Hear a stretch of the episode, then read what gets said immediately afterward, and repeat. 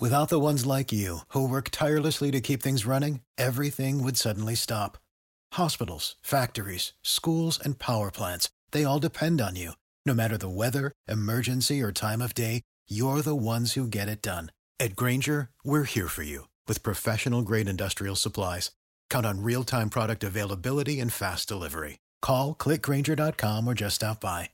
Grainger for the ones who get it done.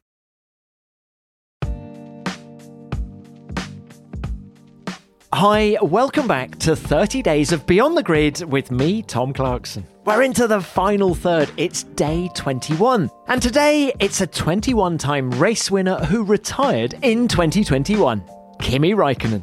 And if you only started following Formula One after he left the sport, you've got to go back and learn all about Kimi. He's a modern day great, a world champion with Ferrari, a brilliant driver for Sauber, McLaren, Lotus, and Alfa Romeo. He didn't care what anyone thought of him, he always spoke his mind, and he did whatever he wanted to do. Kimi didn't do many in depth interviews, but he came on Beyond the Grid before his final race, and we look back to the very first time he drove a Formula One car at a test in 2000. I remember especially the first day. Uh, I think the hardest was it's not the speed because I don't think the speed. Okay, on, on beginning it feels fast, like the out of the corners, but you get used to it somewhat quickly to it.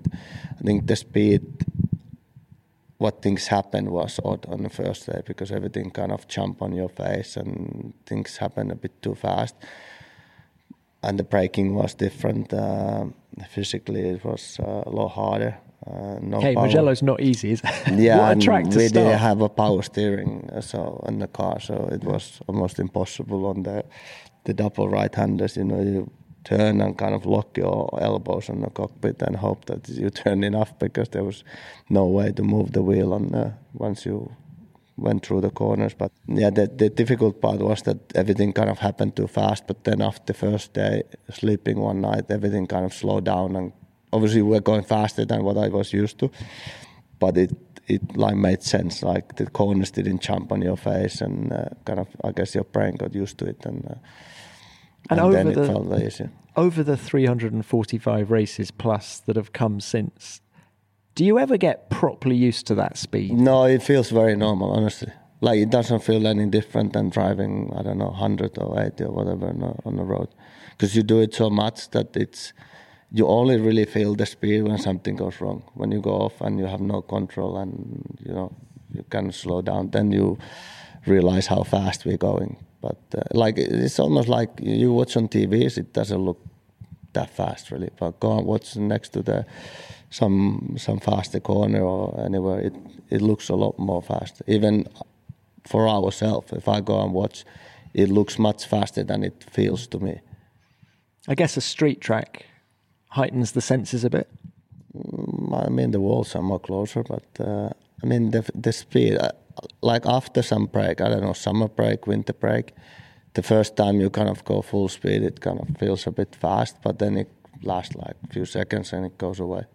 But uh, it, it's such a normal thing when you, like, I think it's everything you do, you get used to it. And uh, usually when something goes wrong, then then you realize the speed. Kimi, your success was front loaded really, with 18 of your 21 wins and the world title coming before your first retirement in 2009. Why was that?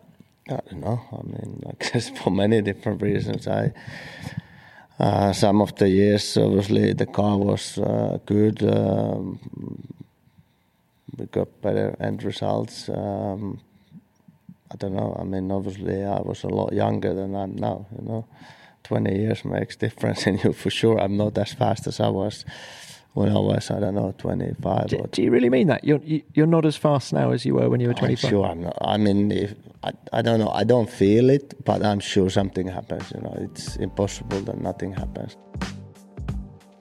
Kimi retired when he was 41, and incidentally, that's how old Fernando Alonso is at the start of this season.